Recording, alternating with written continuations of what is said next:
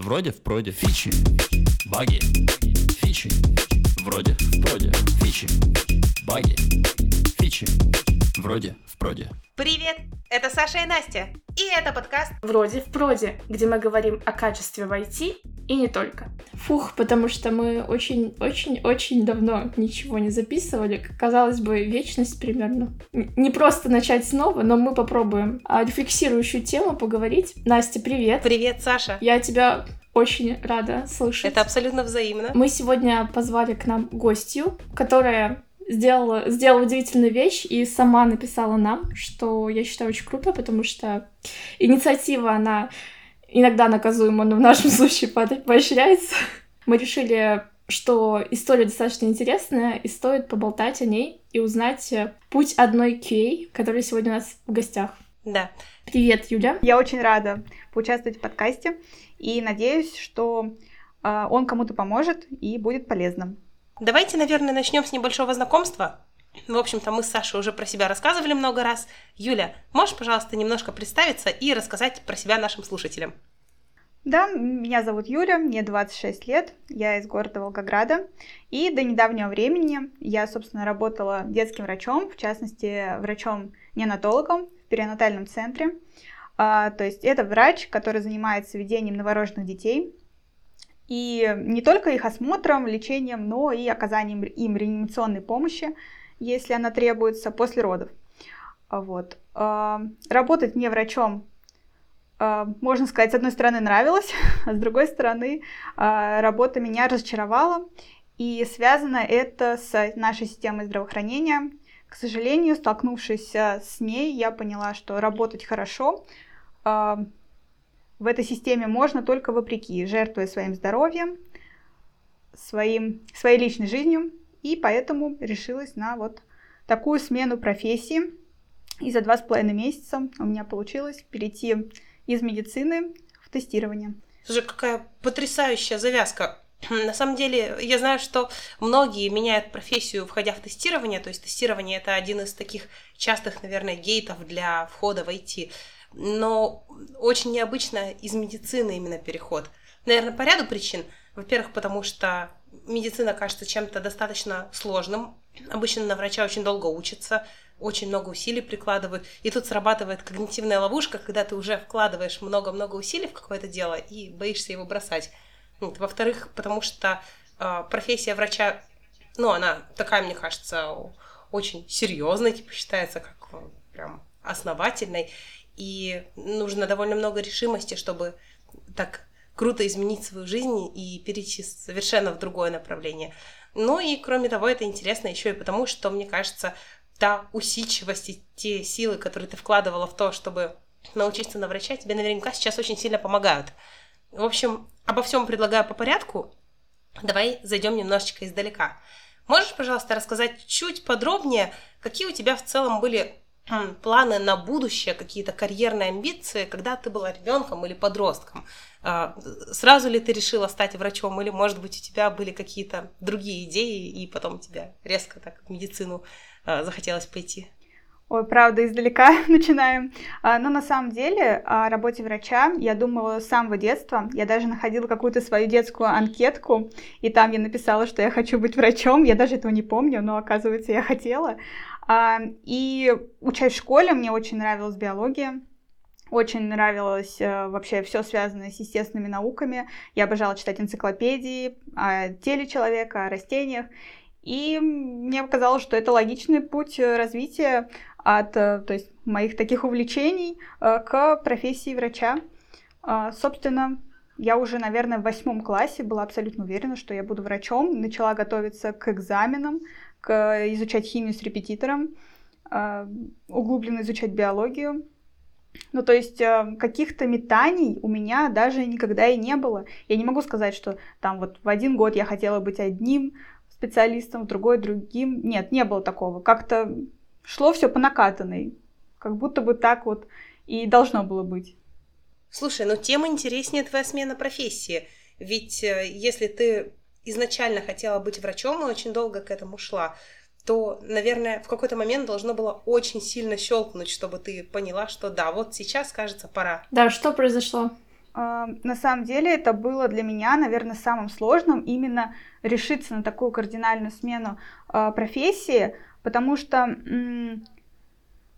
нужно было ответить самой себе на вопрос, вообще, хочу ли я изменений, нравится ли мне то, чем я занимаюсь, готова ли я заниматься этим до конца своей жизни и перевешивают ли плюсы этой профессии ее минусы. А на все эти вопросы как-то отвечать было немного неприятно, потому что появлялись другие вопросы, в которых говорилось о том, а что подумают родители, что подумают мои коллеги, если я вдруг решу поменять профессию, то есть, а вдруг я что-то изменю, а мне это не понравится, либо вдруг я решусь, а у меня ничего не получится. И все это было настолько неприятно, что я отмахивалась от этих мыслей и просто плыла по течению. Вот оно как есть, так и есть. Хотя мне совершенно не нравилось, и, может быть, даже немножко пафосно звучит, но работа мне приносила только несчастье. И что-то изменить я хотела, но как будто бы надеялась, что все само собой произойдет. То есть, да, вот когда-то в будущем я буду счастлива, богата, успешна, но что я для этого должна сделать, я не знала. И даже не хотела задумываться. Ну и как бы в один прекрасный момент мой молодой человек, он мне помог. Он является разработчиком сам и работает в IT-сфере. И он просто инициировал эту беседу, заставил меня ответить на эти вопросы. Я, наконец-то, не сбегала, не отмахивалась на них. И решила для себя, что да, мне нужны изменения, что та жизнь, которая сейчас у меня, это не то, чего я хочу. Ну и, собственно, так изменения произошли. Точнее, так произошло это решение. А было вот какой-то такой момент, когда ты сама внутренне поняла, что все, вот назад дороги нет, есть дорога только туда, что-то новое. Да, вот, собственно, вот после этого разговора я проснулась утром и почувствовала такое облегчение, и я поняла, что я могу все, что угодно. То есть я могу выбрать любой путь, и на самом деле те 8 лет ничего не значат. Я не обязана, то есть проучившись 8 лет, обязательно работать врачом, обязательно терпеть все неудобства. Ничего я не обязана, я могу выбирать любой путь, и то есть вот после этого разговора, да. А как ты думаешь, вот если бы не было парня, наверное, было бы намного сложнее, да, к этому прийти? Ну, вообще, вот, про поддержку близких. В общем, насколько ты оцениваешь, да, эту помощь? Да, эту помощь. Мне кажется, что очень сильно влияет поддержка близких, и это одно из многих, что останавливает вообще от каких-то изменений, потому что думаешь, как они отреагируют на это, и если такие близкие люди, как, например, мой молодой человек или, допустим, родители, наоборот, поддерживают любые изменения в твоей жизни, то это очень помогает, наверное, когда ты один, ну, что угодно сделать тяжело. Да, нет, безумно круто, правда, что твои близкие тебя поддерживают, я думаю, это супер важно. Фичи, баги, фичи, вроде в проде. И знаешь, как плавно подходим к одному из самых главных, на мой взгляд, вопросов в нашем сегодняшнем разговоре. Почему ты решила все-таки выбрать профессию QA? Разработчик тебе что-то твой сказал, парень, связанный с этой профессией. Так, ну, изначально вообще я просто присмотрелась к сфере IT, то есть изначально именно вопрос о тестировании не шел, я просто взглянула, собственно, на живой пример передо мной, каково это работать в этой сфере, и выделила для себя моменты, которые мне казались очень классными и очень важными. Ну, например, то, что в IT очень ценятся софт-скиллы, мне это так понравилось, то есть... Даже можно сказать, что софт-скиллы важнее, чем какие-то именно непосредственно уже технические знания и умения, потому что чему-то научиться может практически любой человек, обладая достаточным усердием, прикладывая достаточно сил для этого. А вот стать другим человеком – это очень сложная задачка. И поэтому, раз так качества человеческие ценятся, то и работать, скорее всего, придется среди адекватных людей, среди людей, которые умеют мыслить рационально, среди единомышленников. А этого очень дорогого стоит, и это очень круто и важно для меня. И из этого вытекает также второй момент, что работать придется в экологичной среде, а в медицине, например, рабочая обстановка очень токсичная. Там адекватность — это, наверное, большая редкость, особенно среди руководства. Я надеюсь, что твои надежды оправдались, потому что на самом деле в IT в среднем, наверное, действительно более дружелюбная сфера, но, к сожалению, токсичность имеет место и здесь. И вот интересный момент про софт-скиллы, который ты упомянула, ведь это действительно так, и если достаточно усердия, достаточно желания, мотивации и умения учиться, то многие люди могут попробовать свои силы и преуспеть в этом направлении. Но это создает определенного уровня высокую конкуренцию, и кажется, что на входе может быть сложновато, особенно когда ты джуниор, и вот рядом есть люди, которые уже по несколько лет работали в этой же сфере, а ты только входишь. Тем, что я столкнулась сейчас, меня не разочаровало, то есть это просто небо и земля. Возможно, если бы вы поработали в медицине, вы бы тоже так говорили. Просто для сравнения, например, в медицине спокойно на тебя могут орать, просто орать благим матом, и это считается нормальным. То есть это как в сериале «Интерны» или там как в клинике, когда вот берет, орет там этот какой-то условный заведующий, и все да, такие да, слушают, вполне. И ничего сказать не могут. То есть ты стоишь весь такой на рапорте, и все воспринимают это как норму, но для меня это просто дикость, я не хочу работать в такой обстановке. Мало того, что приходится сталкиваться с большим количеством трудностей, и помимо этого там какие-нибудь странные, неадекватные пациенты, ненормированный рабочий график. В целом работа очень напряженная, ответственная, так еще и постоянное давление со стороны коллектива и со стороны руководства. Это очень тяжело выдержать. И для меня, вот я проработала уже, получается, в качестве тестировщика месяц, просто несравнимо. Так я еще не кайфовала на работе. Ой, очень радостно это слышать. И очень круто. Ты упомянула про сложности в работе в медицине, да? Но, наверное, с какими-то сложностями ты столкнулась уже и на поприще обучения и работы в тестировании. Как ты нашла работу вообще? Так, ну здесь тоже, наверное, много чего можно сказать.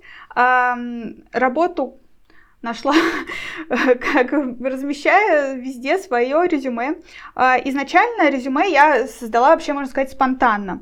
То есть я увидела вакансию, где не требовался опыт, я уже занималась какое-то время, и меня прям какой-то переключился в голове выключатель, что нужно срочно отправить свое резюме именно на эту вакансию. Я быстро состряпала на коленке черновую версию и отправила тут же. Мне там отказали, так как им требовались люди только из Московской области. Но резюме у меня уже было, и после этого я не стала останавливаться, хотя мне казалось, что как будто бы я еще недостаточно готова. Наверное, этот процесс, он может быть бесконечным, можно бесконечно подготавливаться, изучать теорию, изучать практику. Но я продолжила размещать свои резюме, то есть я разместила на нескольких площадках, на HeadHunter, на Хабр Карьере, и сидела в чатиках Телеграма, отправляла там везде, где видела слово «джуниор», даже если там требовался какой-то опыт. И, собственно, получила несколько приглашений. Если говорить об этапах подготовки, то с чего ты начала? Что было первым? Что было вторым? Какой у тебя был план вообще? Какой таймлайн? Так, начинала я изучать с курса Артёма Русова на Ютубе «Тестировщик с нуля». Думаю, наверное, многие с него начинают. И с чтения книги Святослава Куликова. Передаём Артёму привет. Да. И с чтения книги Святослава Куликова о тестировании. Мне кажется, что это получилась идеальная комбинация. То есть то, что есть в одном, оно как бы дополняет то, чего не хватает во втором.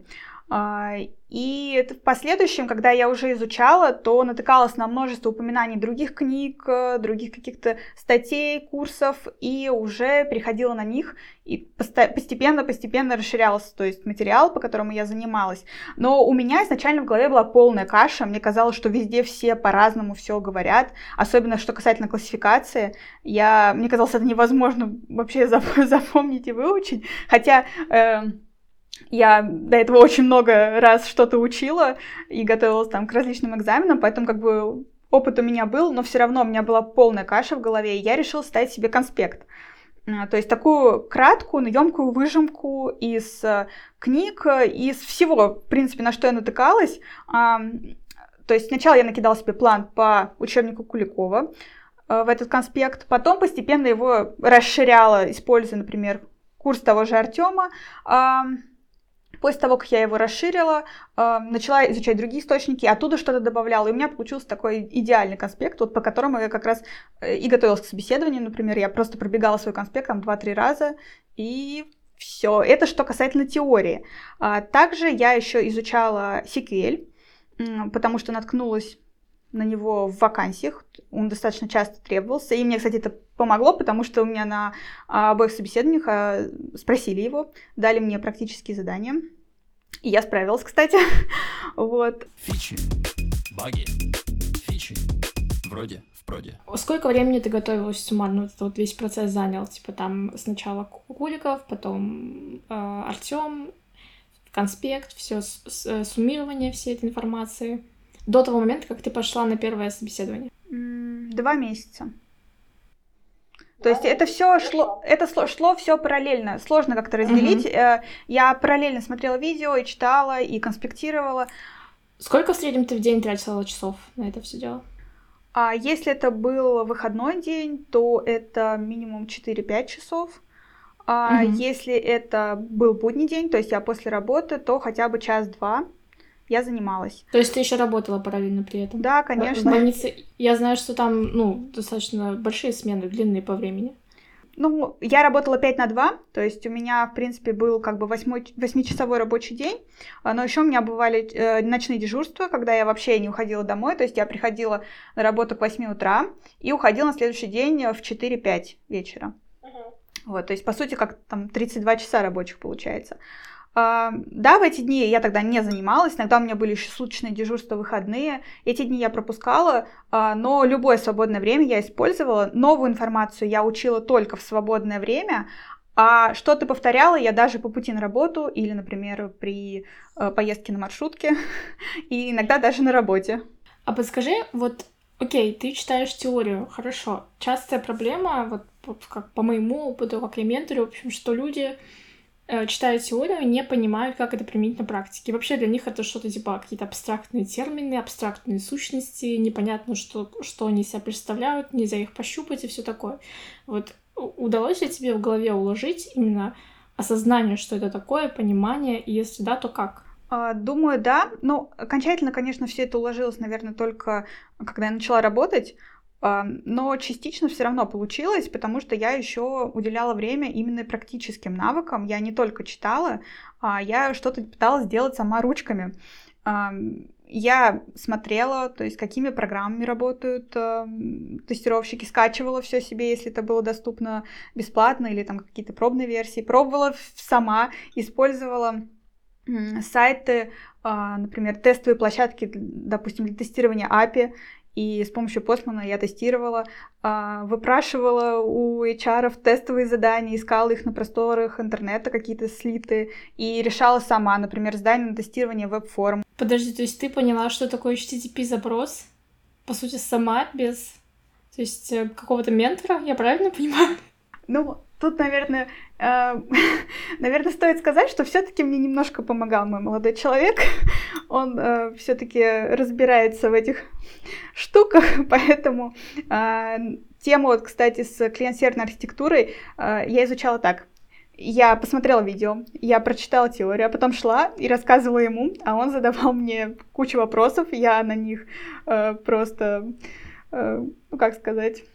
на этих вопросах я ложала и шла снова читать, пока понимание не пришло. Это интересно, что оно все равно пришло в процессе чтения, потому что это тоже такое... расскажи, а ты читала HTTP протокол? Интересно. В каком смысле? В плане саму спецификацию. Нет, не читала. Я читала про методы, документацию, официально. Спецификацию? Да. Главу про методы. Хорошо, это... Про методы и про ответы. Да, в принципе, я думаю, этого как раз достаточно. Окей, Получается, мы подобрались к тому моменту, когда ты понимаешь, что... А вот в какой момент что ты понял, что надо идти на собеседование пробоваться? То есть 2 месяца. Ты какой-то изначальный срок себе ставила? Или ты внутренне почувствовала, что у тебя есть готовность? Ну, вообще, срок мы ставили, да. То есть, опять-таки, все с моим молодым человеком договорились, что я до конца марта буду изучать, а потом буду пробоваться независимо от того, буду я считать себя готовой или нет. Вот. И, но так как получилось, что первое мое резюме было спонтанным, я не планировала так рано выкладывать свое резюме на общий доступ и куда-то там пробоваться. И меня очень быстро позвали на первое собеседование, буквально через пару дней после того, как я выложила резюме, то я решила не отказываться и попробовать, потому что все равно проходить собеседование нужно, это тоже опыт.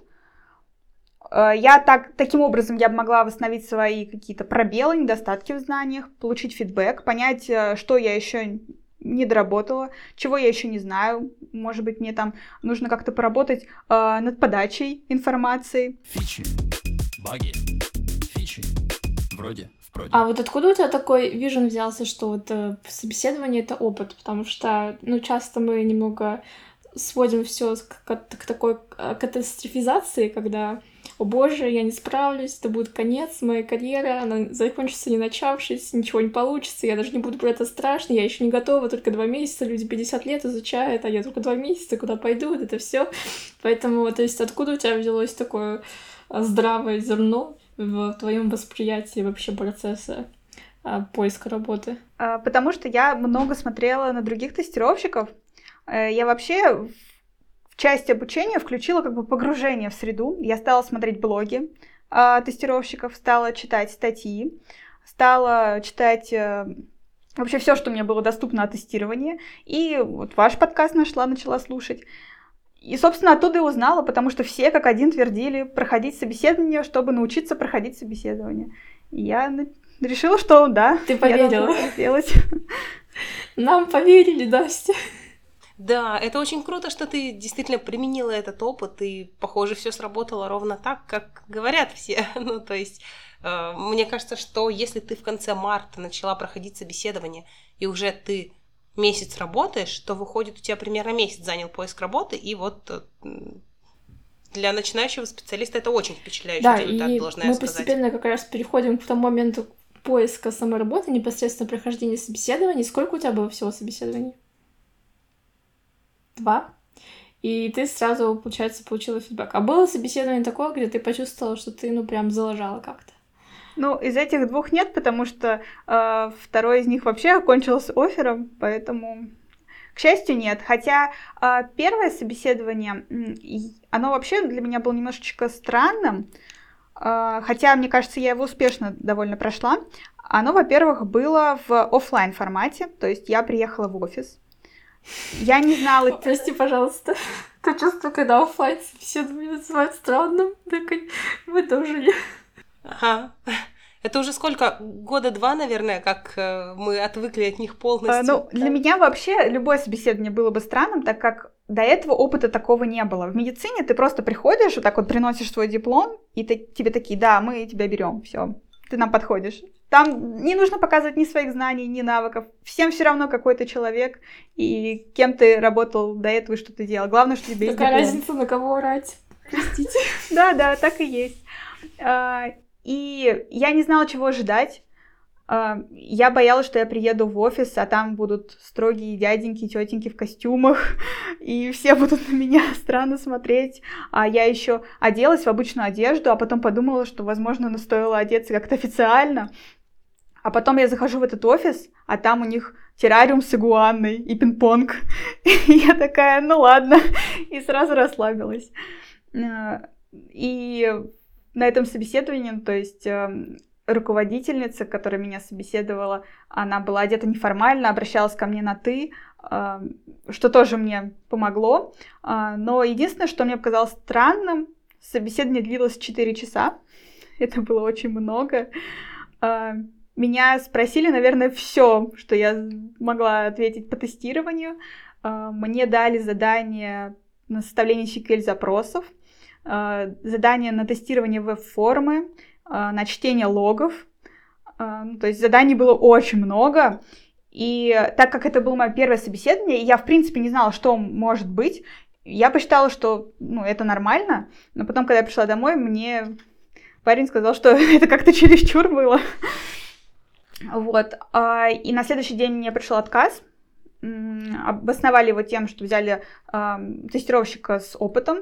В принципе, это нормальная ситуация, думаю, так поступил бы, наверное, любой работодатель, но я почему-то очень сильно расстроилась и подумала, что я облажалась, наверное, совсем не то и не так говорила, хотя фидбэк мне дали вполне положительный. И через какое-то время я немножечко проанализировала ситуацию и все-таки решила, что нет, я справилась, это просто было такое вот временное расстройство. 4 часа собеседования – это, конечно, жесть. Мне кажется, у нас в одном из прошлых выпусков Саша рассказывала похожую историю, когда у нее было тоже многочасовое собеседование, и это просто, не знаю, что-то, что должно быть на законодательном уровне запрещено, потому что на собесе стресс, там, каждый час считается за 3 часа стресса, и это просто что-то с чем-то. Да, вот, окей, тебе, можно сказать, я не знаю, как это, везение, в любом собеседовании есть часть везения, в каком-то смысле повезло, и плюс, я думаю, что сработал тот факт, что ты, в принципе, подходишь к собеседованиям достаточно здраво, уже вот как профессионалка, можно сказать. Представь, если бы ты представила, что, например, ты бы прошла 40 собеседований, и у тебя были бы все отказы. Как вот ты думаешь, заставило ли бы тебя это остановиться и бросить это дело? Мне сложно, если честно, представить такую ситуацию. Наверное, если так много отказов, то есть какие-то очень явные причины для них, потому что, возможно, там еще 10 отказов можно как-то списать на неудачу, но 40 отказов — это, скорее всего, говорит о том, что есть какая-то проблема. И поэтому я бы требовала фидбэка. Думаю, еще до 40-го собеседования я бы его активно требовала и пыталась работать. Потому что даже после первого собеседования я получила фидбэк и постаралась, хоть там были какие-то маленькие недочеты, даже над ними поработать, чтобы уже в последующем не столкнуться. А какие ты суммарно темы подготовила? То есть какие темы ты знала и условно на каком уровне, как ты считаешь? Все, что касается теории, мне кажется, я знала на очень высоком уровне, потому что теорию выучить, наверное, проще всего. Касательно... я думаю, что теорию вообще знала хорошо. По большей части могли возникнуть проблемы только с практическими навыками и с какими-то личными вопросами, потому что я изначально к ним не подготовилась на первое собеседование, это было, наверное, ошибкой. Именно к таким вопросам про слабые и сильные стороны, почему решила сменить профессию, почему именно тестирование, именно IT-сфера. Я решила, что просто что-нибудь там сама насочиняю. Вот. И ответила на них довольно скомканно, потому что волновалась. Их спросили в самом начале, я еще не успела расслабиться. А в последующем, то есть на второе собеседование, я уже продумала структуру этих вопросов, как я буду отвечать. Я их, естественно, не репетировала, но уже вот... решила, что буду говорить то-то, то-то, и это мне помогло. Также, если говорить о теории, я еще изучила, подготовила теоретически какие-то вопросы касательно баз данных, клиент-серверной архитектуры. В принципе, все, о чем вот говорил, например, Артём на том же курсе, и все теоретическое я постаралась, подготовить. Практика, естественно, я не знала, что меня спросят, что можно ожидать. Я даже нашла какие-то логические задачки, потому что я прочитала, что их могут задавать. Не знаю, задавали ли кому-то их когда-то, потому что мне нет. Да. Вот. Я даже пыталась подготовиться к логическим задачкам. Я поискала примеры с ответами, без ответов, попыталась порешать их. Окей, смотри, ты пришла на второй собес и решила... принять этот оффер, да? Почему ты решила принять? Я так понимаю, это был первый оффер, и ты его сразу же приняла. То есть почему ты не решила идти дальше? Потому что, я думаю, ты так как достаточно хорошо осведомлена о всем этом процессе, знаешь, что, то есть теоретически ты могла бы, возможно, получить какой-то оффер лучше, еще как-то, в общем, больше информации, больше простор выбора и все такое. Вообще для человека без опыта в области тестирования, наверное, самая главная проблема — это даже не пройти собеседование, а вообще на него попасть. У меня было всего 2 предложения прийти на собеседование, и, соответственно, то есть мне было мало из чего выбирать, и мне показалось, это глупо было бы отказываться, потому что даже проработав, например, полгода, уже мой бы шанс попасть на большее количество собеседований увеличился, поэтому я решила не отказываться. Да, я. В принципе, я думаю, это make sense, и в какой-то степени так и есть, да, то есть ты становишься более интересным рынку, когда у тебя есть какой-то реальный опыт. Вот, и... Я слышала про теорию таких рубиконов, как полгода, это вот типа для джуниора. После полугода опыта у тебя резко повышается там количество приглашений на собес, а после года еще больше. Потом, по-моему, что-то типа около 3 лет, и дальше уже чем больше, тем лучше. Ну, типа 5 с плюсом, условно говоря. Так что, да, действительно, полгода — это прям такая, мне кажется, логическая граница. И что, переходя к работе, наверное, мне интересно, как вообще твои впечатления, насколько ожидания совпали с реальностью, и уверена ли ты теперь, что выбрала действительно ту профессию, потому что вот я, честно говоря, так... прям явного ответа я не получила, выбрала ли было QA, потому что это типа самый легкий вход в IT или нет? Так, ну, да, я хотела рассказать, почему именно QA. Изначально я решила просто попробовать изучать. Я не знала, понравится мне или нет, но и это, в принципе, нормально.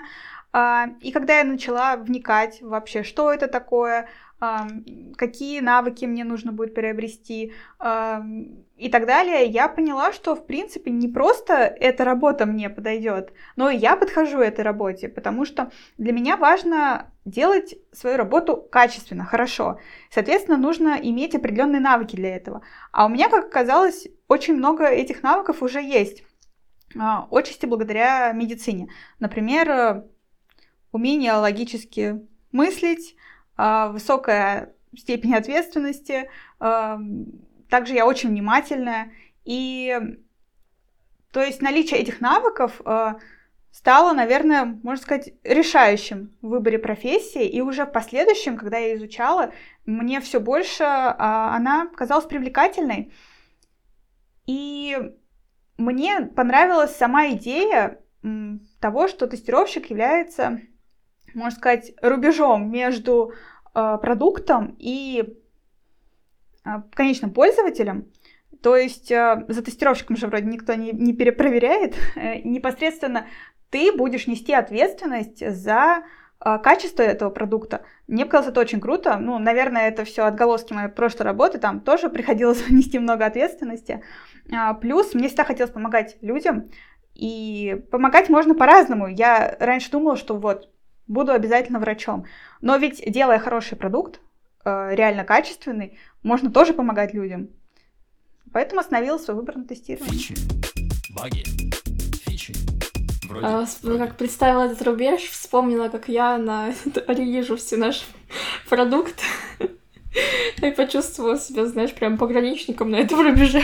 Таким строгим и бескомпромиссным причем. Да, знаешь, у которого такая капелька пота по лбу течет, потому что все ли там нормально? Верить автотестам?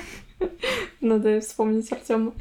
Юля, вот интересно спросить, ты говоришь про то, что это, ну, нечто общее, да, между тем, как ты работала врачом, и тем, как ты работаешь тестировщиком сейчас. То, что вот тебе хочется качественно подходить, что ты можешь помогать людям и тем, и другим способом. А у тебя не было желания пойти работать в какую-то околомедицинскую сферу? То есть есть же медицинские технологии. Или, может быть, ты это как-то в будущем видишь? Или тебе хотелось бы, ну, прям вот изменить сферу полностью и в тестировании работать, ну, с какими-то другими продуктами? Да, мне хотелось бы изменить сферу полностью. То есть я изначально не рассматривала, можно же там пойти было и в частную медицину, допустим, или вообще чем-то еще заняться, связанным с медициной. Но настолько у меня, наверное, последние месяцы работы там отбили вообще весь энтузиазм и желание, что я захотела прям кардинальных изменений, вообще ничего связанного.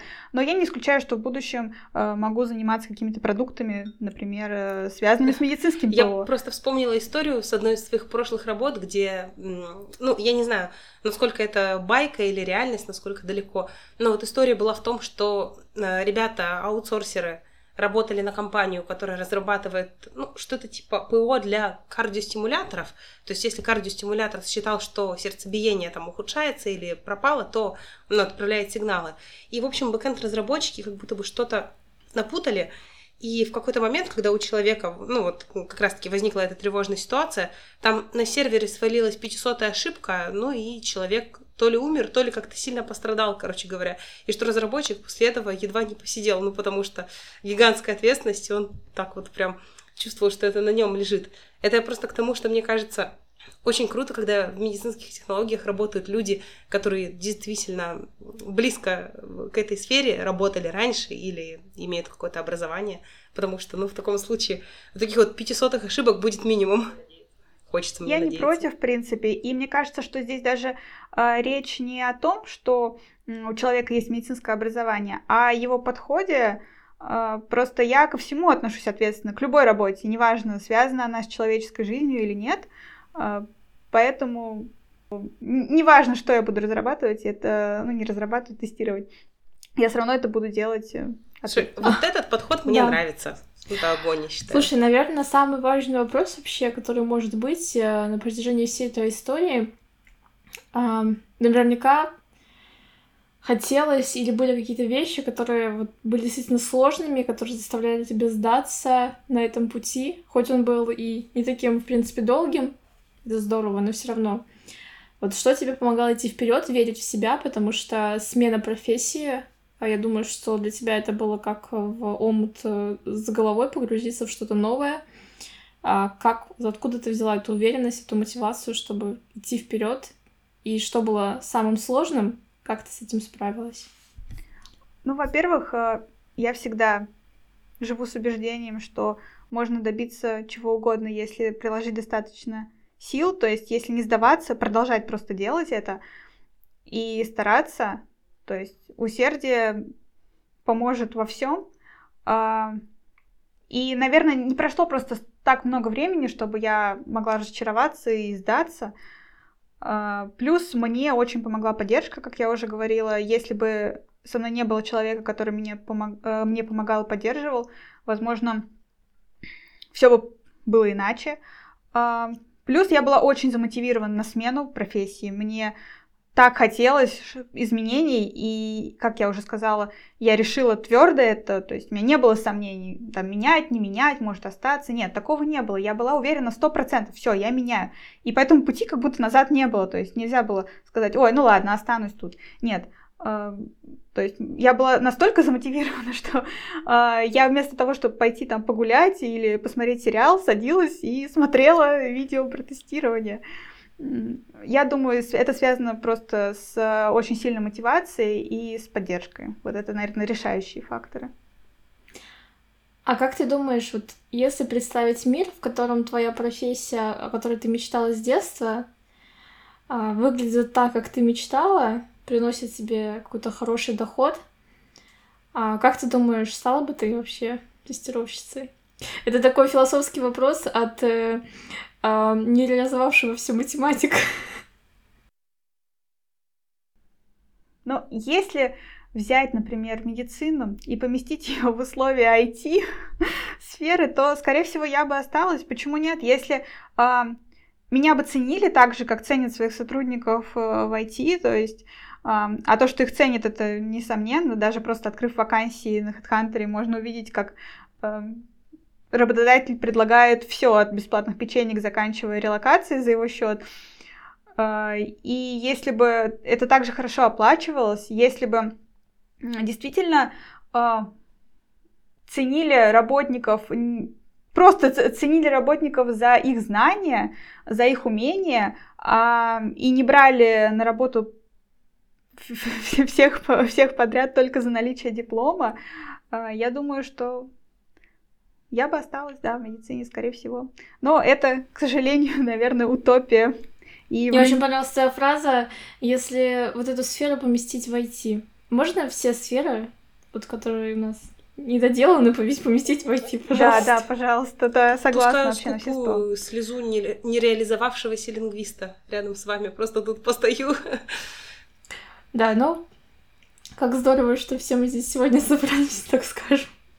Может быть, звучит так слишком, я не знаю, даже как-то нереалистично, как будто это идеальная работа, где нет ни одного минуса, но это все у меня познается в сравнении с медициной, то есть, возможно, да, в последующем я наткнусь на кучу каких-то недостатков, пока еще такого не было, то есть на кучу каких-то сложностей в работе, каких-то неприятных моментов. Естественно, со временем забудется все, что было связано с медициной, все вот эти отрицательные ситуации какие-то, и я начну ругаться на IT, скажу, вот, какие условия невыносимые. Ну, всякое может быть, не знаю, но пока я довольна. И мне кажется, что это прям мое, мне очень нравится, я радуюсь любой похвале, радуюсь любому успеху, нахожу новый баг и бегу всем рассказывать о том, как... какой баг я классный нашла, и как меня похвалили за хороший баг-репорт. И разработчики такие улыбаются улыбкой Гарольда, скрывающего боль. Да, мне кажется, именно так это происходит, потому что я очень дотошная.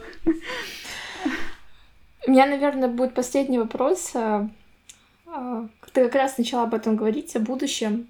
Какие вообще у тебя мечты, какие у тебя планы? Кем ты видишь себя, когда ты вырастешь? Я думала, сейчас будет вопрос, кем я вижу себя через 5 лет. Мне сейчас очень тяжело загадывать. Моя жизнь буквально за пару месяцев вообще перевернулась с ног на голову. Это все неожиданно даже для самой меня. Я еще сама не осознала до конца все, что со мной произошло. Но я бы хотела просто стать классным специалистом. Я, в принципе, в медицине такую цель ставила для себя, то есть стать самым крутым врачом, но теперь я хочу стать самым крутым тестировщиком, я хочу научиться всему, я хотела бы попробовать себя в автоматизации, не знаю, как бы понравится мне это или нет, сейчас я изучаю Python, пока мне очень интересно, я никогда не думала, что мне настолько может понравиться решать задачки, и... Наверное, главная цель — это просто стать вот действительно хорошим специалистом, чтобы кайфовать от результата своей работы, получать удовлетворение прям на вот все 100%. Все, я буду мякишем сидеть, вы меня уничтожили. Нет, ну я правда очень вдохновляюсь такими историями, и мне, конечно, сложно представить, потому что я в другой профессии не работала, но так как, в принципе, я из небольшого города и видела, как многие другие работают в других профессиях, я представляю, насколько, во-первых, это сложно, и насколько здорово, что это возможно, и что люди действительно справляются. Прямо хочется подойти, всех расцеловать, сказать: «Вы же мои огурчики хорошие, как вы справились?» В общем, ты большая умница.